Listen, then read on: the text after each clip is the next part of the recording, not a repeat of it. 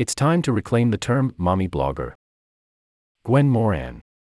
A few days ago, parents of a certain age were shocked by the death of Heather Armstrong, creator of the blog Dooce, at age 47. She was arguably the most famous of a subset of writers, mostly women, who chronicled their parenting experiences online starting in the early aughts. Armstrong was crowned Queen of the Mommy Bloggers in the headline of a 2011 New York Times Magazine piece. The very term mommy blogger smacks of an all too common dismissiveness about women creatives. Novelist Jennifer Weiner called out the disparity in the literary world more than a decade ago.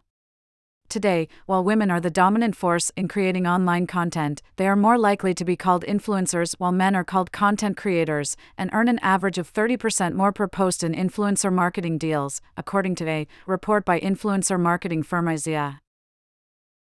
The original cohort of mom blog writers shared their experiences in ways that were honest and raw.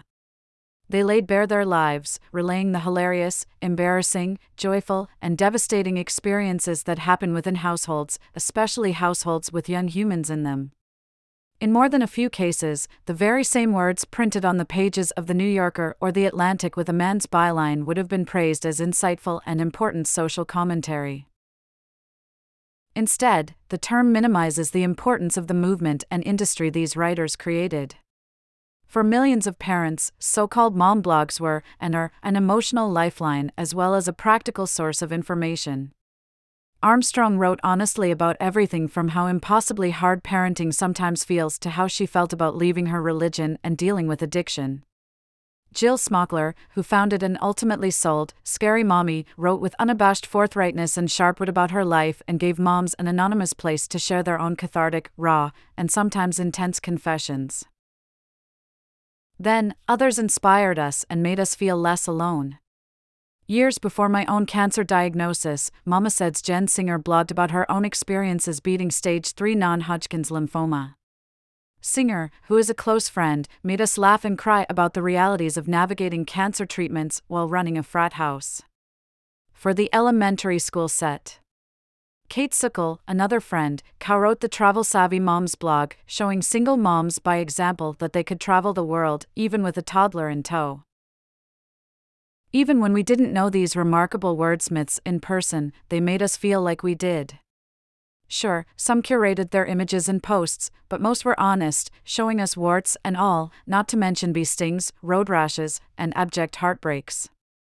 They answered the questions we couldn't bring ourselves to ask out loud questions about feeling frustrated, afraid, and overwhelmed, alongside posts about what various shades of poop mean. And they often wrote those missives after the kids went to bed when they were exhausted and sporting at least one bodily fluid that was not their own. While it's true that anyone with a mobile phone, laptop, and wireless internet connection could start a blog, the good ones took off, attracting vast and loyal audiences. It wasn't long before the marketers and public relations folks took notice. The suits began courting bloggers, sponsoring their posts, and hiring them as spokespeople. Mom bloggers were the precursor to today's influencers and content creators. A market Grand View research estimates will top $140 billion by 2030. Some old school mom bloggers, like pioneer woman Ree Drummond and Cool Mom Picks creators Liz Gumbinner and Kristen May Chase, turned their work into multimedia empires, spawning television shows, books, and other lines of business. It's also important to remember that this work wasn't without risk. High profile bloggers like Armstrong, Smock, and free range parenting's Lenore Skenazy faced withering criticism and backlash, some of it valid, when readers disagreed with their words, opinions, or choices. So, in honor of the writers who took on the emotional, physical, and intellectual labor of creating an entire industry as they took care of children, pets, homes, aging parents, and all manner of other responsibilities, I'd like to reclaim the term mommy blogger. Let's reframe it as a badge of honor for the brave, honest, hilarious, bold, audacious women, and some men and non binary folks who shared their most intimate and private moments so we could all feel a little less alone and a little more seen. They deserve our respect and gratitude.